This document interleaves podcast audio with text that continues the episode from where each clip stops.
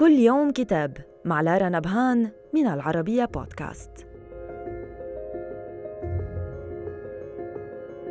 كتابنا اليوم بعنوان صرخة الغضب دراسة بلاغية في خطابات الانتفاضة اللبنانية للباحث اللبناني نادر سراج.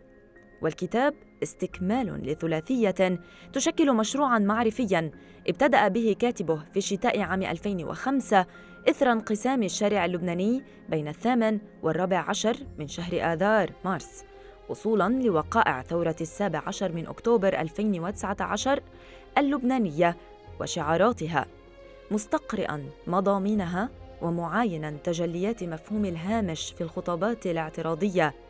أي رصد اليومي والملفوظ والمعاش مستعينا بالعلوم البينية البلاغة وتحليل الخطاب والسوسيولوجيا والاتكاء على مخرجاتها بغية استقراء تحولات الشارع وتقصي معالم خطابه التغييري.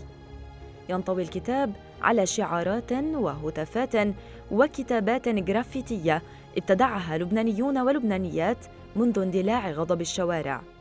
ويوضح كاتبه التزامه حدود مسؤوليته الأدبية والقانونية بمعزل عن موقفه الشخصي منها لينحصر تدخله في إطار عمله البحثي والتفكيكي والتأليفي فيحلل المعطيات المجموعة ميدانيا ومن وسائل الإعلام والإنترنت ومن صناعها ويعيد صياغتها من منظور العلوم اللسانية والبلاغية والدلالية بغرض وضعها في إطارها العلمي الصحيح وسياقها التاريخي.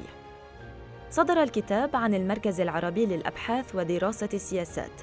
وإلى اللقاء مع كتاب جديد.